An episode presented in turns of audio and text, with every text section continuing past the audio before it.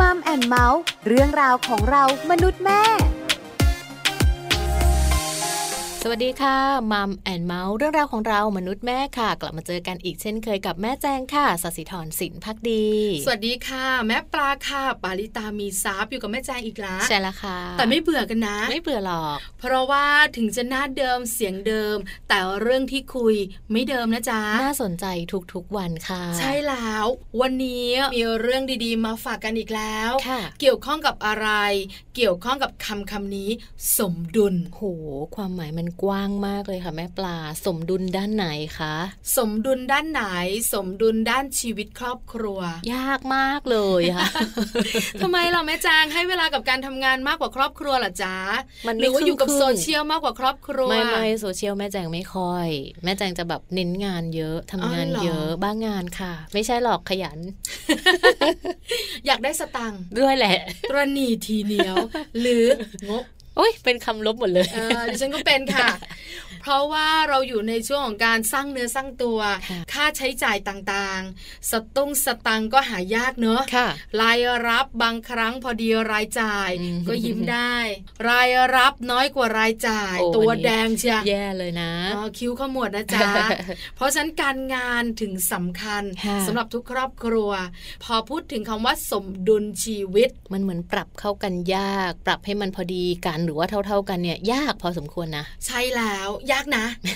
เพราะว่าคุณพ่อบางท่านไปแต่เช้า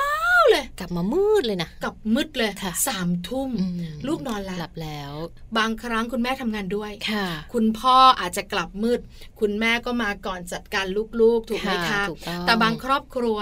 คุณพ่อคุณแม่กลับดึกทั้งคู่ติดประชุม อืแย่เลยเนาะ คุณปู่คุณย่าคุณตาคุณยายก็ต้องมาดูแลแทน ค่ะ เพราะฉะนันเนี่ยเด็กๆก็จะถามล่ะ ว่าคุณแม่ไปไหนกลับกี่โมงกลับหรือยัง อืม บางทีคุณตาคุณยายพาเด็กๆเข้านอนละ ค่ะ คุณพ่อคุณแม่เพิ่งจะกลับ เพิ่งจะถึงบ้าน ใช่ไหมคะ มันก็เลยเป็นปัญหาของหลาย ๆ ครอบครัว แล้วยิ่งเราจะคุยกันเรื่องสมดุลของชีวิตด้วย ค่ะ หลายคนใส่หน้า ยากมา มัน ก ก็ดูแบบว่าเป็นสิ่งที่ทำยากมากหลาย ๆ บ้านทำยังไม่ได้เลย ทำได้ทำได้จริง ค่ะ แต่จะทำได้อย่างไร ไปรู้กันกับช่วงของเติมใจให้กันค่ะ เติมใจให้กัน ความรักความผูกพันของคนในครอบครัว ช่วงของเติมใจให้กันวันนี้ค่ะ เป็นเรื่องของการสร้างสมดุลนะคะ ให้เกิดขึ้นในชีวิตค่ะ ให้กับทุกๆ ครอบครัวนั้น ได้รู้จักคำว่าสมดุลค่ะแม่ปลา สมดุล อืม เออสำคัญ ค่ะ ในทุกเรื่องของชีวิต นะ ใช่ไหมคะ เพราะว่าถ้าทุกเรื่องในชีวิตสมดุล ปัญหาจะไม่ค่อยเกิด นะ ใช่ไหม ถูกต้อง คะ ค่ะ เพราะว่าส่วนใหญ่ปัญหาในชีวิตที่เกิดขึ้น คือมันมากไปในบางเรื่อง มันไม่สมดุลนั่น ย เอง ไปในบางครั้ง มันก็เลยไม่สมดุล ค่ะ วันนี้นะคะ อาจารย์นิธิดาแสงสิงแก้ว นักวิชาการของเรา จะมาบอกค่ะ คุณพ่อขาคุณแม่ขาว่าสร้างสมดุลในชีวิตเนี่ยสร้างได้นะ แต่สร้างอย่างไร เราสองคนเราสองแม่ ตั้งใจฟังพร้อมกัน เพราะอะไรรู้ไหมย เพราะเรายังสร้าง เพราะ ไม่ค่อย เรา ได้ สองคนก็เป็นแม่ที่มีปัญหาเรื่องสมดุลในชีวิตเหมือนกันค่ะ ไปติดตามกันนะคะ กับรองศาสตราจารย์ดรนิติดาแสงสิงแก้วอาจารย์ประจำคณะวารสารศาสตร์และสื่อสารมวลชน มหาวิทยาลัยธรรมศาสตร์ค่ะ กับเรื่องของการสร้างสมดุลให้ชีวิตนะคะจะสร้างอย่างไรสร้างแบบไหน ไปติดตามกันเลยค่ะ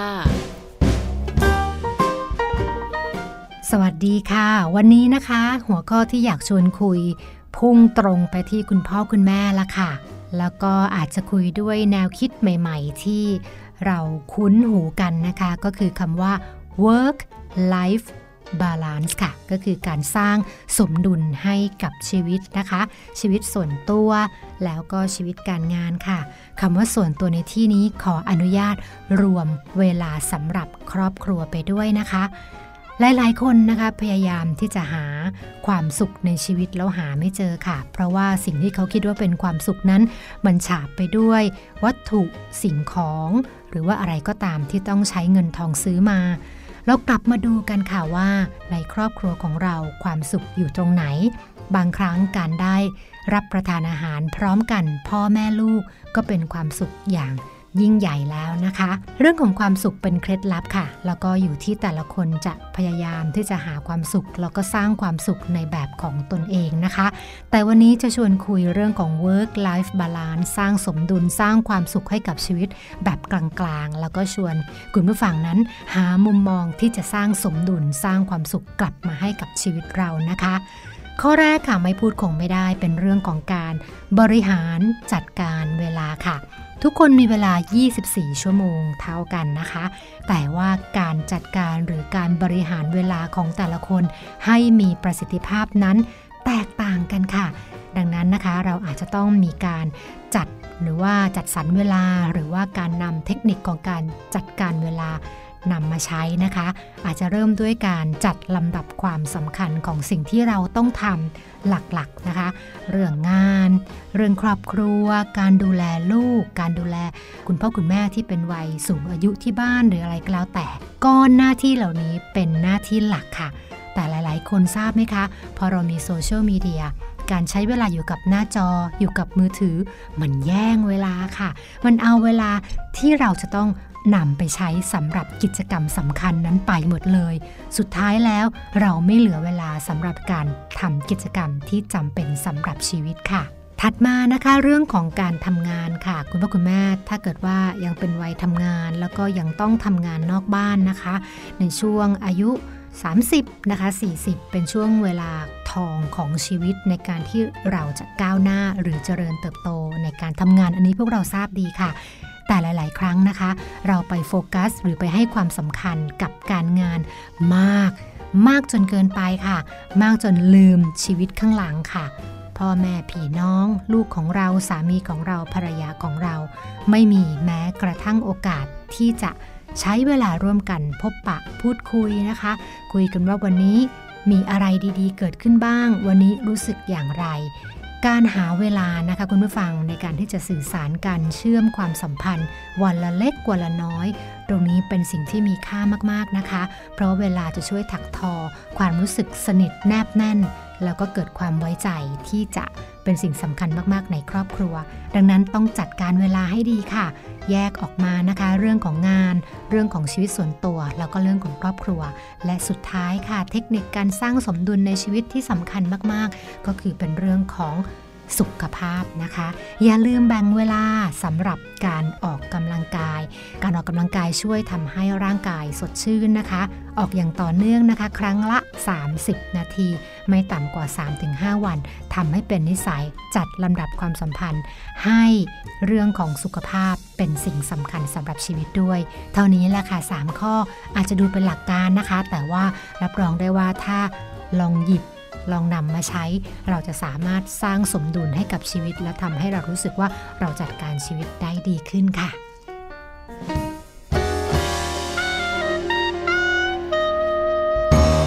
ขอบคุณรองศาสตราจารย์ดรนิติดาแสงสิงแก้ว อาจารย์ประจำคณะวารสารศาสตร์และสื่อสารมวลชน มหาวิทยาลัยธรรมศาสตร์ด้วยนะคะ เชื่อแล้วล่ะว่าสมดุลในชีวิตสร้างได้จริง ๆ ค่ะ ถูกต้องแล้วเลยนะคะ work life balance ใช่ เออนะคะ ไม่ยาก ค่ะ ทำได้ ค่ะ ถ้าเราจะจัดการและพยายามท อืม ำข้อแรกเลยนะคะ อาจารย์นิธิดาบอกว่าบริหารจัดการเวลา ค่ะ รู้ไหมจ๊ะ รู้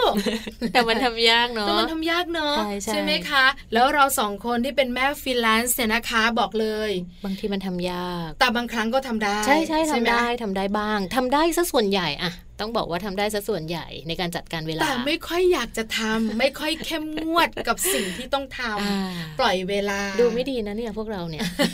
อันนี้คือเรื่องจริง ค่ะ คุณพ่อพ่อคุณแม่แม่หลายท่านก็บอกว่าเหมือนเรานี่แหละ อืม คือเรารู้นะว่ามันจัดการได้ไหมจัดการคือรีบหน่อย ค่ะ อันนี้เร็วหน่อย อืม อันนี้รีบทำซะให้เสร็จจะได้กลับบ้านตรงเวลา แต่บางทีเนี่ยการนั่ง ดื่มกาแฟแล้วเมา สักหน่อย ใช่ไหมกับเพื่อนร่วมงาน ค่ะ บางทีขอนิดนึงเธอะขอเมาส์เจ้านายหน่อย ฉันเก็บกด อ่ะ เสียเวลาไปละ อ่านะ งานที่ต้องทำก็เลื่อนออกไป ค่ะ คราวนี้ก็กลับบ้านเย็น อืม ก็มีเหมือนกัน อืม เพราะฉะนั้นบริหารจัดการเวลา จัดการเวลานะคะ ทั้งเรื่องการงาน เรื่องลูก เรื่องครอบครัว ค่ะ แล้วการดูแลผู้สูงอายุในบ้านที่ อ่า อาจารย์ธิดาบอก ค่ะ สำคัญนะ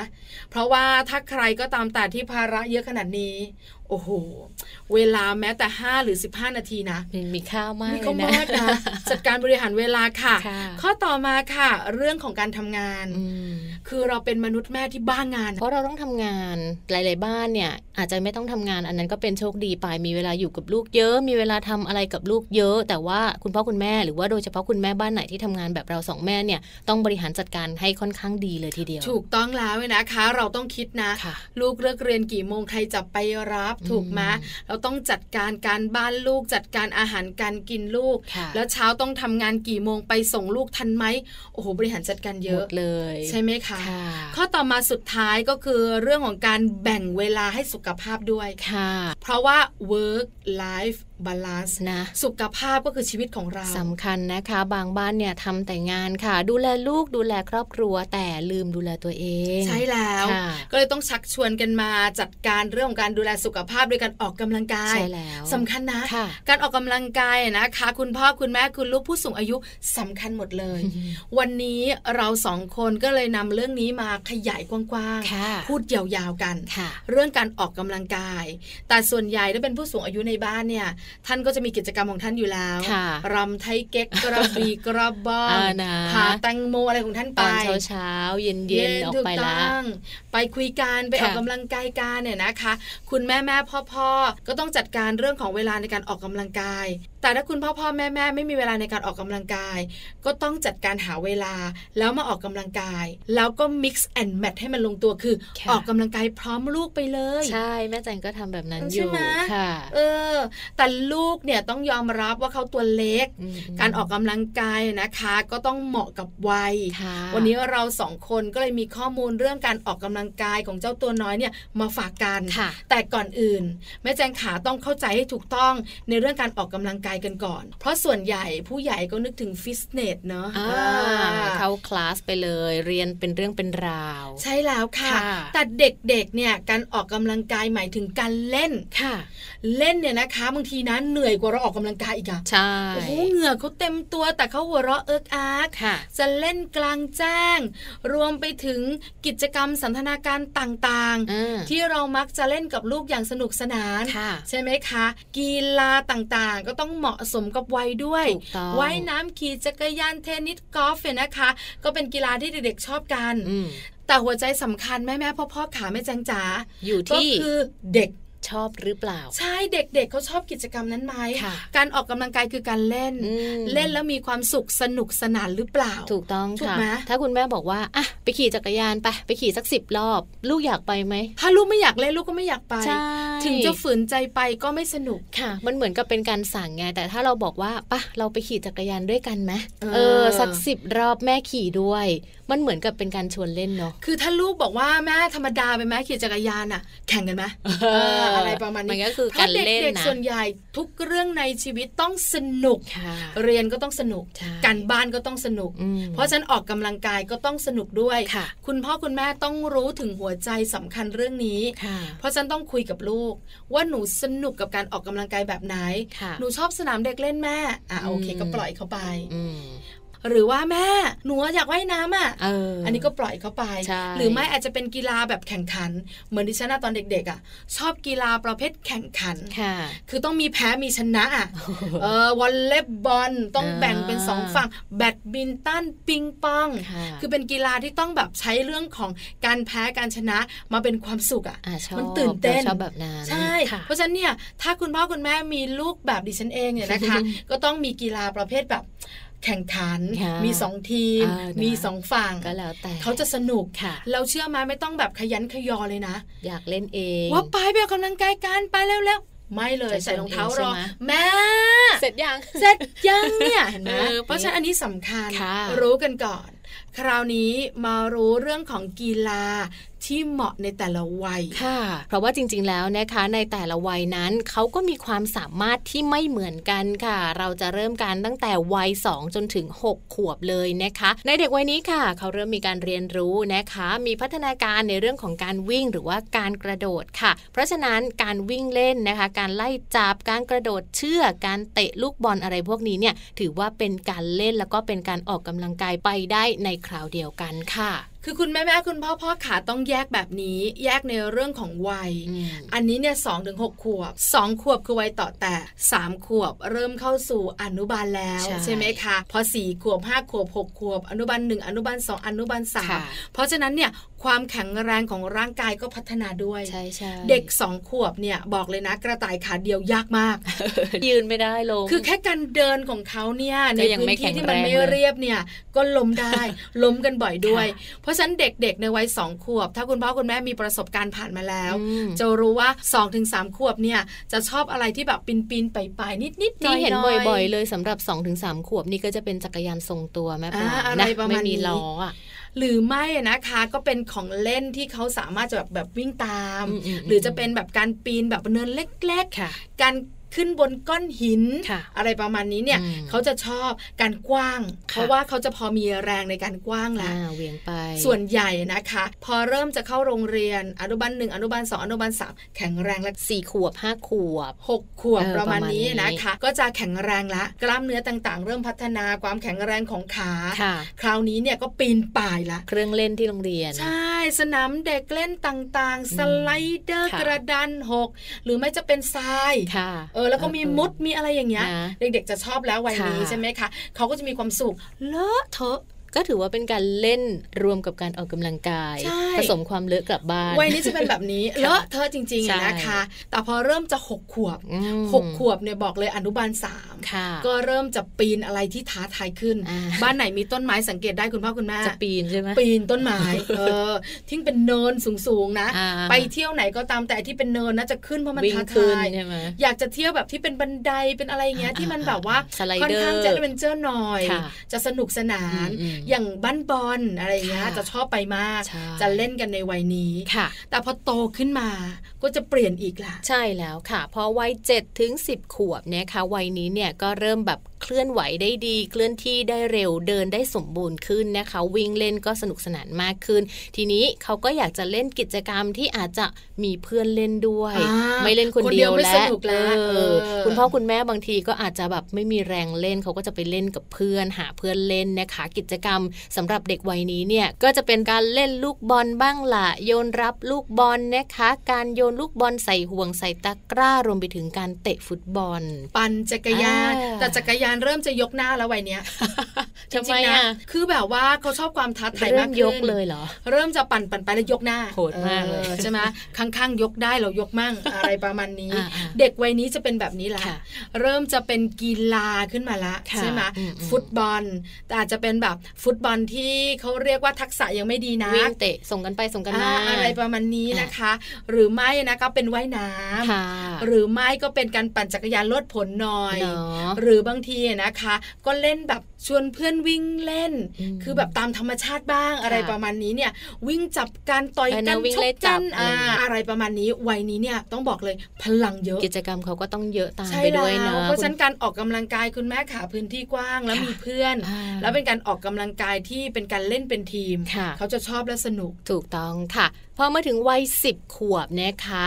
ลูกๆของเราเมื่อถึงวัยนี้เนี่ยบางคนเนี่ยเริ่มเข้าสู่วัยรุ่นแล้วนะคะ เขาอยากที่จะร่วมกิจกรรมอื่นๆค่ะ แล้วก็อยากจะมีเพื่อนในการที่จะไปทำกิจกรรม หรือว่าไปแข่งกีฬาประเภทอื่น ๆ ด้วยนะคะ ดังนั้นในเรื่องของการส่งเสริมความสามารถของลูกค่ะ ไม่ว่าจะเป็นเรื่องของการออกกำลังกาย การว่ายน้ำการสอนแบดมินตันอะไรแบบนี้นะคะ ลูกๆวัยนี้เนี่ยรับได้ดีแล้วเขาก็ชื่นชอบมากๆเลยด้วยค่ะ คือเริ่มมีทักษะ อืม ใช่ไหมเริ่มเคลื่อนไหวร่างกายได้คล่องแคล่ว ค่ะ เริ่มจะเข้าใจกติกาของกีฬา ถูก เพราะฉะนั้นเนี่ยการออกกำลังกายของกลุ่มเด็กวัยนี้เนี่ เนี่ย คงไม่ใช่การเล่นอย่างเดียวละ ค่ะ คงต้องเป็นเรื่องของกีฬา ก็เริ่มมีการ แข่งขั ส น อน ถู ได กต้ ้ อง เข้าใจได้ คือเข้าคอร์สได้เลยอ่ะ ค่ะ เออจะเป็นอะไรก็ไปล่ะเป็นแบบว่าคอร์สคอร์สไป อืมม หรือว่าอาจจะเป็นเรื่องของการเข้าแข่งขัน ค่ะ กีฬาสำหรับเด็กวัยนี้ก็มีเยอะเหมือนกัน และที่สำคัญโรงเรียนเขาก็จะเริ่มมีการสอนด้วยนะคะ ค่ะ เป็นการสอนในวิชาเรียนของเขาอะค่ะ ว่าวันนี้จะเป็นเรียนยืดหยุ่นวันนี้เรียนพละเรียนเรื่องของการวิ่งการแข่งวิ่งหรืออะไรแบบ อ่าเริ่ม นี้ มี ด้ ละ วยใช่ เริ่มเรียนรู้เรื่องของกีฬา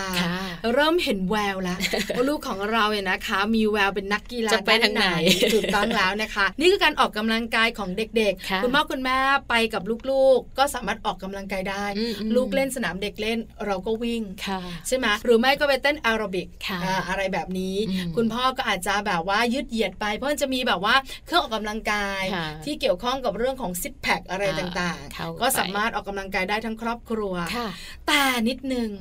ดิฉันมีข้อมูลเสริม คือเวลาออกกำลังกายแล้วเนี่ยหลายคนก็เริ่มจะหอยโหย อืม อยากดื่มน้ำ ค่ะ บางคนก็ดื่มน้ำเกลือแร่ ค่ะ มันจะหวานหวานๆหน่อย อ่า ห่วงสุขภาพ เพราะบอกแล้วการสร้างสมดุลชีวิตก็คือเรื่องของสุขภาพเข้ามาเกี่ยวข้อง อ่าค่ะ มีข้อมูลดีๆมาฝากกันจากผู้รู้ค่ะ เรื่องของการดื่มน้ำหลังออกกำลังกาย โดยเฉพาะน้ำผลไม้ควรเลือกน้ำผลไม้อะไร หรอ น่าสนใจไหม น่าสนใจ อยากรู้ด้วยสิ ปกติก็จะเห็นเขาดื่มแต่น้ำเปล่า ไม่อยากรู้ว่าดื่มน้ำผลไม้ได้ด้วย ถูกต้องไหมแจงอยากรู้ใช่ไหม อยากรู้ค่ะ ไปฟังกันเลยค่ะ สวัสดีค่ะ ดิฉันอังคณาปัญญาน้อยนะคะ วันนี้นะคะอังจะมาแนะนำเกี่ยวกับเรื่องของเกลือแร่ค่ะ และเราก็จะมาแนะนำเรื่องของน้ำผลไม้ที่สามารถกินแทนเกลือแร่ได้นะคะ ก่อนที่เราจะมาทราบนะคะว่าน้ำผลไม้อะไรบ้างคะที่สามารถกินแทนเกลือแร่ได้นะคะ เรามาทราบเกี่ยวกับประโยชน์ก่อนนะคะ เกลือแร่มีหน้าที่ช่วยทดแทนการเสียเหงื่อนะคะ แล้วก็ป้องกันการเป็นตะคริวของกล้ามเนื้อนะคะ ช่วยผ่อนคลายกล้ามเนื้อได้เช่นกันนะคะ แล้วก็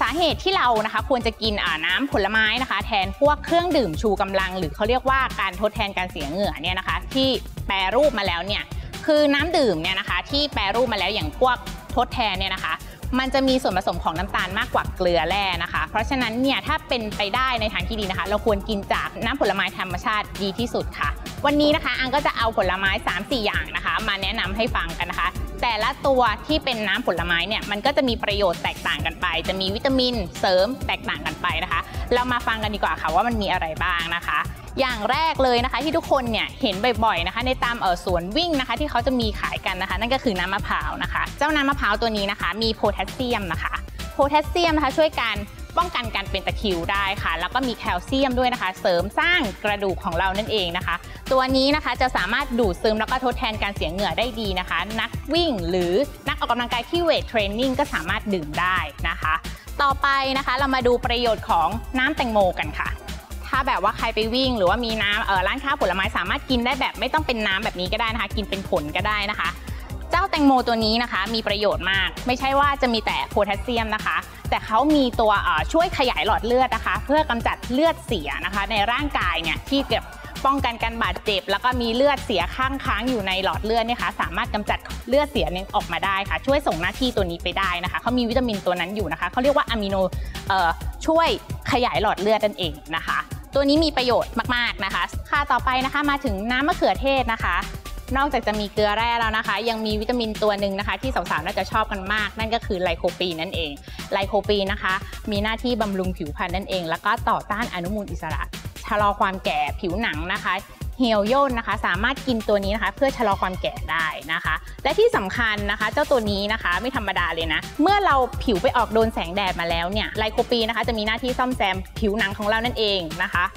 เพราะฉะนั้นเนี่ยนะคะถ้าทราบแล้วนะคะ รีบไปซื้อกันมานะคะ แล้วก็ปั่นทานได้นะคะ ประมาณ 1-2 ผลก็ได้ค่ะ เพื่อให้ได้ผลที่ดีนะคะ ควรจะกินช่วงเช้า หรือว่ากินหลังออกกำลังกายก็ได้นะคะ เมื่อทราบกันแล้วนะคะ ทุกคนสามารถไปหาซื้อกันได้เลยค่ะ ที่สำคัญนะคะ ราคาประหยัดไม่แพงด้วยนะคะ ต่อไปนะคะเป็นผลไม้อีกชนิดหนึ่งที่ไม่ต้องปั่นเลยนะคะ นั่นก็คือกล้วยนั่นเอง กล้วยเนี่ยมีโพแทสเซียมค่อนข้างเยอะมากกว่ามะพร้าวด้วยซ้ำไปนะคะ สามารถกินได้แล้วก็มีพลังงานค่อนข้างสูงนะคะ สามารถนำออกมาใช้ได้เลยทันทีนะคะ พวกผลไม้พวกนี้นะคะ ถามว่าต่างยังไงกับเครื่องดื่มเกลือแร่ใช่ไหมคะ อันจะอธิบายให้ฟังง่ายๆ ค่ะว่าเครื่องดื่มเกลือแร่อย่างที่บอกเบื้องต้นนะคะ เขาจะมีน้ำตาลค่อนข้างสูงนะคะ อย่างถ้า 1 ขวดเนี่ยถ้าเราควบคุมน้ำหนักเนี่ยบอกเลยว่า ไม่คุ้มเท่าไหร่นะคะเพราะว่าน้ำตาลของเขาค่อนข้างเยอะอาจจะทำให้สดชื่นกระปรี้กระเป๋าจริง แต่ว่าเกลือแร่อาจจะเป็น 10%น้อยนิดนะคะ ในการทดแทนของการอ่าเสียเหงื่อไป เพราะฉะนั้นเนี่ยถ้าเป็นไปได้และมีเวลานะคะ การดื่มน้ำผลไม้จากธรรมชาติเนี่ยจะช่วยชดเชยการเสียเหงื่อได้ดีที่สุดนะคะ ขอบคุณคุณอังคณาปัญญาน้อยนะคะ ผู้ฝึกสอนเรื่องของการออกกำลังกายค่ะวันนี้ ใช้แล้วได้ข้อมูลกันแล้วนะคะ ชวนลูกๆออกกำลังกายออกกำลังกายกันทั้งครอบครัว ค่ะ หลังออกกำลังกายแล้ว ดื่มน้ำอะไรดี อ่า ได้คำตอบกันเรียบร้อย น่าจะเป็นทั้งหมดของมัมแอนเมาส์วันนี้แล้วล่ะค่ะแม่แจง ใช่แล้วค่ะ วันนี้นะคะ หมดเวลาแล้วค่ะ แม่แจงแล้วก็แม่ปลานะคะ เราทั้งสองแม่ค่ะ พูดคุยกันต่อไม่ได้ แต่อย่าลืมนะคะ กลับมาติดตามพวกเราทั้งสองแม่ได้ใหม่ในครั้งต่อๆไปค่ะ ส่วนวันนี้เราทั้งสองแม่ลาไปพร้อมกันเลยค่ะ สวัสดีค่ะ มัมแอนเมาส์เรื่องราวของเรามนุษย์แม่